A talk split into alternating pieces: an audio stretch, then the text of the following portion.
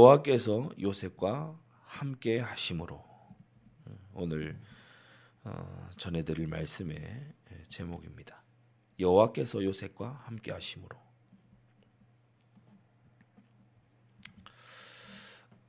창세기에 네 족장이 이제 기록이 되어 있죠.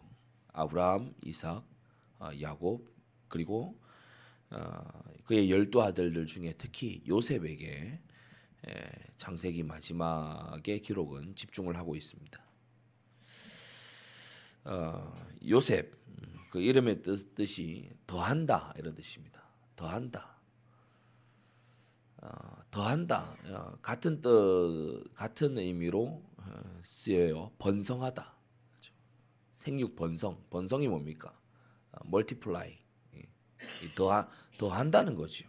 더한다. 그래서 어, 이 요셉은 어, 이름 그대로 일생에 계속해서 하나님의 부으시는 은혜가 더해지는 그런 생애를 살았어요. 참 이름이 참 중요하다 이런 생각을 성경을 보면, 성경을 보면 볼수록 합니다. 하나님께서 이 아브라함도 이름을, 원래 이름이 아브람인데 아브라함으로 이름을 바꿔주셨죠. 이름을 바꾸셨습니다. 어, 이삭, 미소, 웃음, 이런 이제 의미를 가지는데, 이삭, 이삭의 평생에 뭐 울 일이 없었어요, 그죠? 예, 평안한 어, 일생을 대부분 보냈어요. 어, 야곱 이렇게 어, 뒤꿈치 잡는 그런 사람, 그러니까 이를테면은 뒤통수 치는 인간. 그러니까 참 아들 이름 어떻게 그렇게 지었을까요? 야곱, 그죠? 그러니까 야곱 뒤통수 치는 인간, 우리로 식으로 말하자면. 그러니까 아버지 뒤통수 치고 형 뒤통수 치고 계속 그런 이제 생애가 좀 펼쳐지지요. 하나님께서 야 야곱 너 이리 와봐라 그래. 너 오늘부터 이름 바꿔라. 이제 야곱이라 하지 말고 이스라엘이라 해라. 이스라엘이라. 하나님과 겨루어 이겼다. 어, 정말 강력한 이름이죠. 정말 강력한. 예전에 그 이스라엘의 의미를 한번 말씀을 드렸습니다. 아버지가 아들하고 이렇게 놀 때에 아버지가 충분히 이길 수 있지만, 여러분 하나님이 야곱을 못 이기시겠습니까? 근데 충분히 이길 수 있지만, 야 네가 이겼다. 저도 일도한테 그럴 때가 많거든요. 막 이렇게 그 엄마하고 놀 때는 점잖게 말로 놀면서 아빠하고 놀 때는 꼭 레슬링을 하려고 그래요. 그렇죠? 이렇게 막 목을 막 쪼르면서 막 야하면서 그러면 이제 제가 이제 기절하는 척을 합니다. 그러면서 어 졌다, 네가 이겼다, 막 이겼다 이러면서 막 좋아합니다. 예전에 뭐 다윗과 골리앗 놀이하는 것도 알려드렸죠. 갑자기 뭐 뭘 들고 서보래요. 그래서 서니까 막 야! 이럽니다. 신용을 그렇게 하는 거예요. 야! 그러면 아! 하면서 막. 그렇게 이제, 그러니까 이 하나님께서 야곱을 볼 때에 아브라함의 손자잖아요. 이삭의 아들이잖아요. 그러니까 이 야곱이 얼마나 이 언약의 자손 아닙니까? 하나님께서 남다른 관심을 갖고 야곱이 막 뻥치고 사기치고나 사기쳐서 어, 복 뺏은 다음에 도망가는 길에 하나님이 찾아오시잖아요. 루스, 베델 거기 찾아오시잖아요. 하나님의 관심이 있는 아들이잖아요. 그러니까 하는 짓을 보니까 참 이, 막 거짓말하지, 도망가지, 또 하나님께 막 내가 전을 지을게요 하면서 막 또 막 아, 기도하죠. 아, 안 할 거 주님 이미 다 알고 계세요. 그런데 막 딴에 뭐 해보겠다고. 어, 그러니까 하나님이 보실 때 좀 표현하자면 이 야곱이 귀여운 거예요. 예, 예쁜 거죠. 또 참 보면 안타까운 거죠. 하나님 마음에 보실 때 이스라엘 이름 바꿔주신 거 있죠. 오늘 이제 요셉입니다. 요셉 더한다. 누가 지었냐? 어머니 라헬이 지, 이름을 지었어요. 야, 요셉을 이렇게 칠 년 넘게 기도하는 하다가 얻은 아들이죠. 라헬이 원래 불임이었지 않습니까? 오늘날 이제 사람들이 서로 소개를 할 때 보면은 당신 누구십니까? 이렇게 자기 소개 부탁합니다 했을 때 사람들이 주로 보면은 어 변하는 걸로 자기를 소개해요. 저는 직업이 뭡니다. 저는 지금 어디에 살고 있습니다. 그러니까 직업과 사는 지역으로 주로 자기를 소개해요. 여러분, 직업은 바뀔 수 있잖아요. 그리고 태어날 때부터 그 직업이었습니까? 아니거든요. 직업과 사는 것으로 자기를 소개해요. 그리고 우리가 현대인들이 얼마나 얕은지 모릅니다. 근데 이 성경 시대의 사람들은 자기를 소개해라. 예를 들어서 사울왕이 골리앗 때려 죽인 저 소년이 누구냐? 누구 소년아, 네가 누구냐? 묻는 질문부터도 너는 누구 아들이냐? 이렇게 묻기는 해요. 근데 다윗이 자기를 소개할 때 저는 이새의 아들입니다. 그러니까 자기 뿌리를 딱 얘기하죠. 아버지는 안 변하잖아요. 그죠? 바뀌는 게 아닙니다. 가문은 바뀌지가 않습니다. 그래서 어, 사람이요, 근본과 뿌리로서 자기를 이해하는 거, 어, 그게 예, 원래 예, 수천 년간 이어져 오던 어, 이해인데, 가문과 어, 그리고 나의 부, 부친은 누구시다, 예, 나는 누구로부터 말미암았다 라고 하는 거, 어, 그게 우리의 원래의 것인데 어, 산업혁명 일어난 지가 얼마 안 됐죠.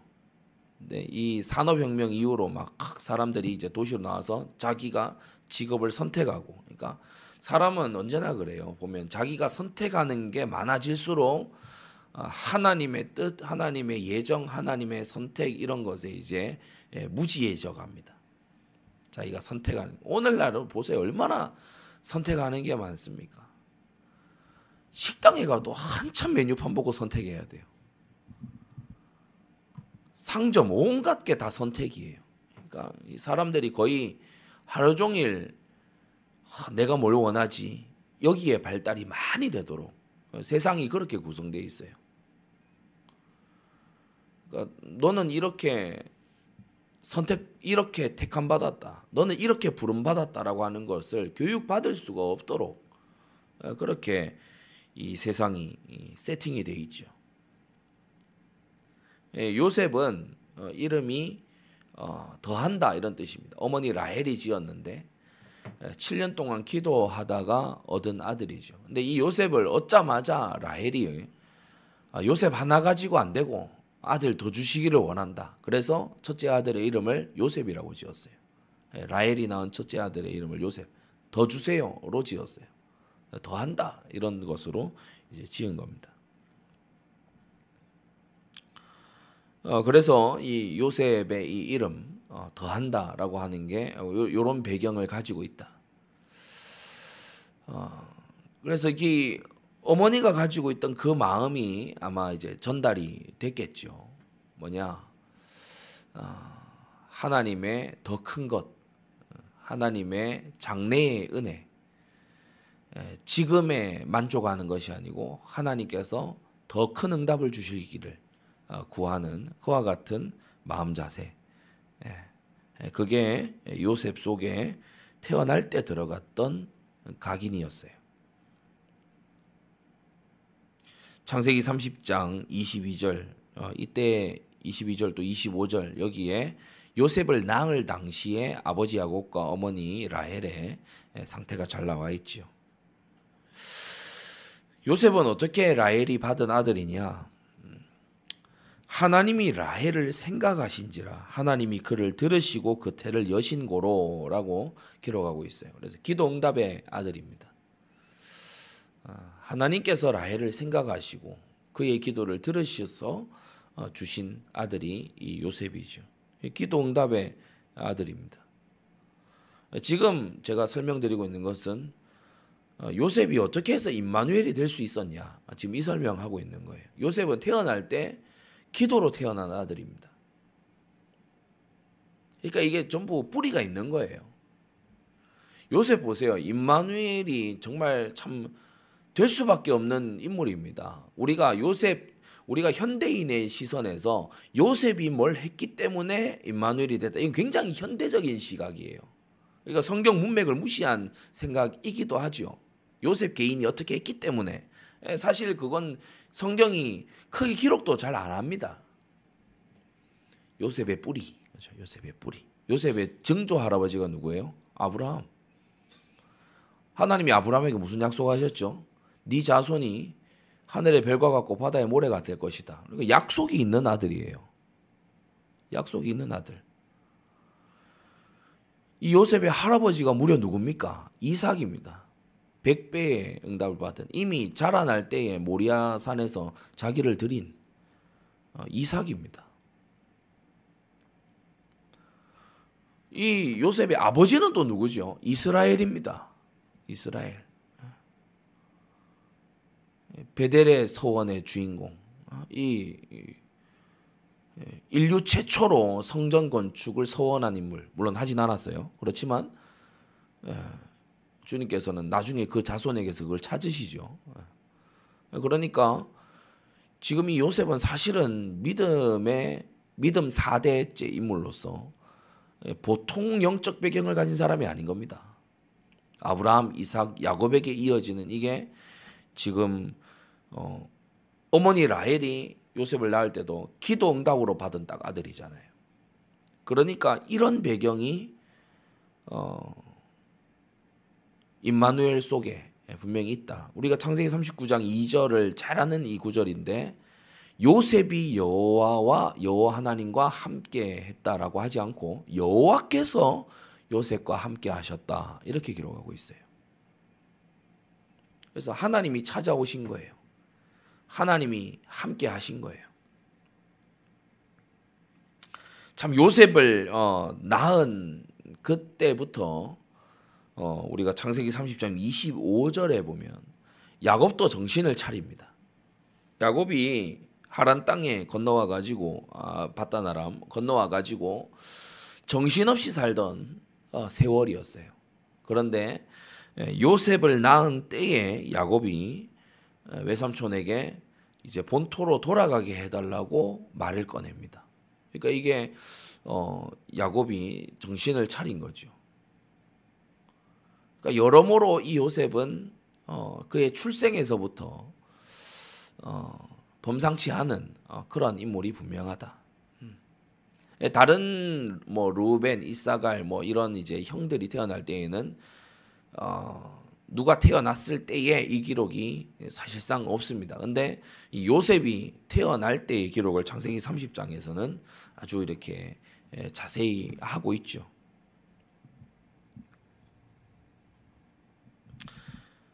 그래서 어 이 요셉의 뿌리, 요셉의 뿌리에서 이미 임마누엘의 조건이 이루어지고 있다. 여러분, 다윗도 사실 그렇게 살았지 않습니까? 어, 다윗을 권념하사, 다윗을 생각하사 어, 예루살렘에 재앙 내리기를 기뻐하지 않으셨다고 했어요. 그러니까 여러분, 우리는 어떤 부모가 되는 게 최고의 부모냐? 자녀의 평생에 부모인 나를 하나님께서 생각하셔서 긍휼 베푸시도록 하는 그런 부모가 되어야 될 줄로 압니다. 예, 자녀를 요셉 같은 인물로. 그게요, 보통 제목이 아니죠. 여러분, 자녀의 평생에 하나님의 긍휼이 임하도록 주님께 생각, 주님이, 주님께서 생각하시게끔 하는 그러한 부모 되시기. 아브라함과 이삭과 야곱의 하나님이다. 이게요, 배경으로 이, 요셉의 이 등 뒤에 이게 있는 거예요. 이, 이 엄청난 배경이 있는 거예요. 그러면서 이제 요셉의 삶의 여정을 보면 여섯 살 때까지 이 아버지 야곱과 함께 외삼 그 외삼촌 라반 그 그 땅에 있었더랬습니다. 하란 땅, 그 바단 아람에 있었더랬죠. 어, 그러면서 이제 요셉의 청소년기를 보면 우리가 잘 아는 왜 야곱이 바로 브엘세바로 안 올라가고 숫곳에 머물러 십 년 보내잖아요. 이때가 요셉이 여섯 살 때부터 열여섯 살 때까지의 이제 삶입니다. 그래서 어떻게 보면은 요셉이 어, 팔려가기 전에 노, 노예로 팔려가기 전에 어, 이 청소년 시기는 온 집안이 사실은 이제 좀 불신앙하던 그런 시절이었어요. 그런데 우리가 이제 그 막바지에 요셉 나이 열다섯 혹은 열여섯 한 그쯤에 보면은 이 요셉 집안의 하나의 이 사건이 벌어지지요. 어. 시몬과 레위가 이제 세겜 살육 사건에 휘말리면서 이제 그곳을 떠나면서 이제 뭐 살육 사건으로 어쩔 수 없이 떠났다 그런 것도 이제 맥락이 중요하지만 감춰뒀던 드라빔과 우상을 다 내다 버리는 그런 일이 벌어져요. 이게 요셉 나이 열다섯 혹은 열여섯 살 때 있었던 일입니다. 그러니까 청소년 때에 하나님을 부르고 믿는다고 하면서 여전히 속으로는 우상을 가지고 있던 집안이 자기 집안이 개혁되는 것을 경험했어요. 이를테면 가정의 종교개혁을 경험한 거예요. 그게 요셉이 청소년 때 겪었던 일입니다. 가정의 종교개혁을 경험을 했어요. 이러한 경험들이 참 소중하지요. 그죠? 태어나서 아주 어렸을 때에 이 아버지와 함께 도망쳐서 그죠? 여섯 살, 일곱 살 이때에 엄마와 함께 손잡고 도망쳐서 그래 야봇강 건너는 이럴 때 이거 요셉이 꼬마였고 그리고 숫곳에 십 년 동안 머물, 머물 동안에 이제 청소년이 됐는데 온 가족이 우상을 내다버리고 하나님 앞에 정결케 하는 이 가정의 종교개혁 이거를 청소년 때 경험을 하고 그리고 이제 가나안 땅으로 돌아와서 큰아버지 에서와 이제 만나게 되고 또 할아버지 이삭과 만나게 되죠. 그래서 요셉이 노예로 팔려갈 때 이삭이 여전히 살아있었습니다. 할아버지 이삭이 살아있었어요. 할아버지 이삭이 이삭이 백팔십 살까지 살았는데 요셉이 팔려갈 때 이삭이 백오십이 세였어요. 그러니까 살아있을 때입니다.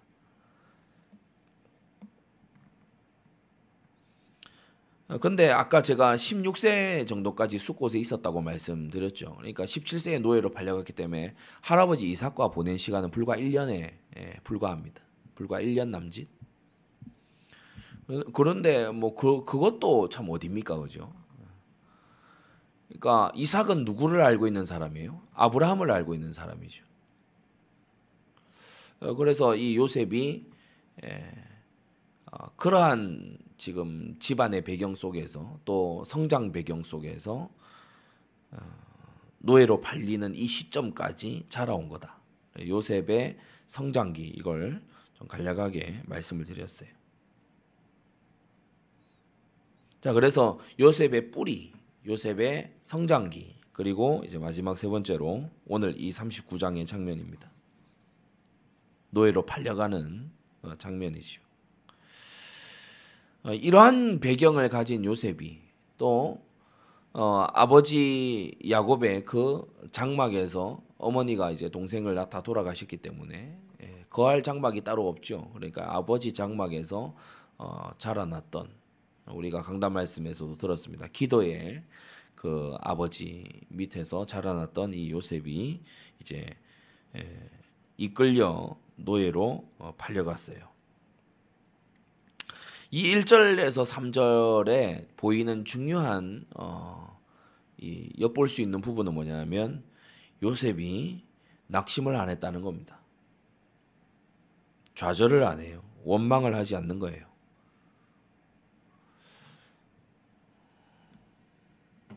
노예가 됐다는 건 그 당시도 그렇고 우리도 이해할 수 있지만 사실 인생 끝난 거거든요. 노예가 됐다는 것은 빠져나갈 수 없도록 인생이 끝난 거의 뭐 사실상에 살아있지만 사망 선고나 다름없는 그런 일입니다. 그런데 요셉이 절망했다면 그가 어, 일하거나 그의 일이 형통해지거나 그렇게 하지 않았겠죠. 그냥 낙심하고 말았겠죠. 그런데 그는 일했고 그리고 그의 일은 형통해졌습니다. 그래서 어떤 사람들은 이제 요셉이 어렸을 때 꿨던 그 꿈을 이제 요셉이 붙잡았다 그러는데 일단 성경에 근거는 없어요. 요셉이 그 꿈을 뭐 생각했더라 뭐 이렇게 구절이 있으면 그렇게 얘기할 수 있겠지만 그렇지는 않은 것 같아요. 좀 심하다 할 정도로 어, 이 성경은 요셉이 어떤 일을 해서 하나님이 그와 함께 하셨다 이런 얘기를 거의 안 합니다. 잘. 그러니까 우리가 아브라함 때에는 보면은 소돔 왕의 제안을 거절하고 막 이렇게 단을 쌓거나 요셉이 지금 단을 쌓지도 않았어요, 그죠? 그러니까 그런 아브라함 때 보면은 그런 걸 할 때 하나님께서 와셔서 오셔서 내가 너와 함께한다. 나는 너의 지극히 큰 방 상급이다. 뭐 이런 이제 약속들 하시죠. 그러니까 우리가 이제 알게 되는 겁니다. 아 이런 걸 이런 것을 할 때 하나님께서 좀 진짜 기뻐하시고 함께하시고 이렇게 하시는구나. 또 이삭 때에도 약간 그런 걸 알 수가 있고 그런데 이 요셉 때 오면요. 약간 느낌이 어떤 느낌인가 하면은 거의 자동 임마누엘이 되는 약간 이런 느낌이에요. 자동 임마누엘 되는 그죠? 우리가 왜 좀 너무 상태가 아닌 사람은 그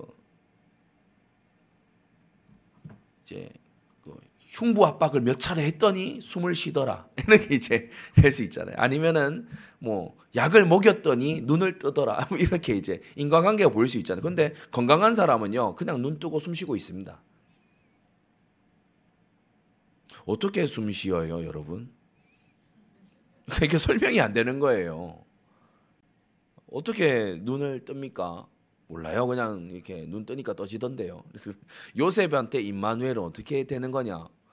모르겠어요. 그냥 하나님이 함께 하시는데요. 하나님이 함께 하시는데 하나님이 함께 하세요.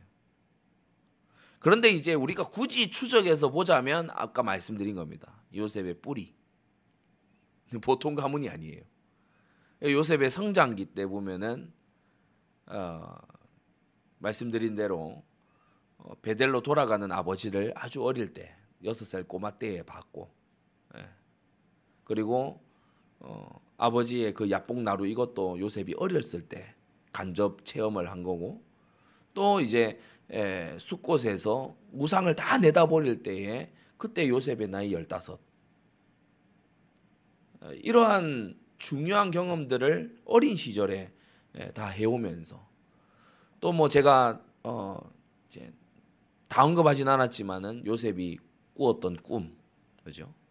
또 아버지의 장막에서 어 아버지가 이제 늙음하게 기도하시는 그런 모습, 침상을 의지하여 기도하시는 이런 모습, 이것을 이제 요셉이 살아온 분위기가 그래요. 요셉이 성장한 분위기가 임마누엘이 너무 자연스러운 분위기예요.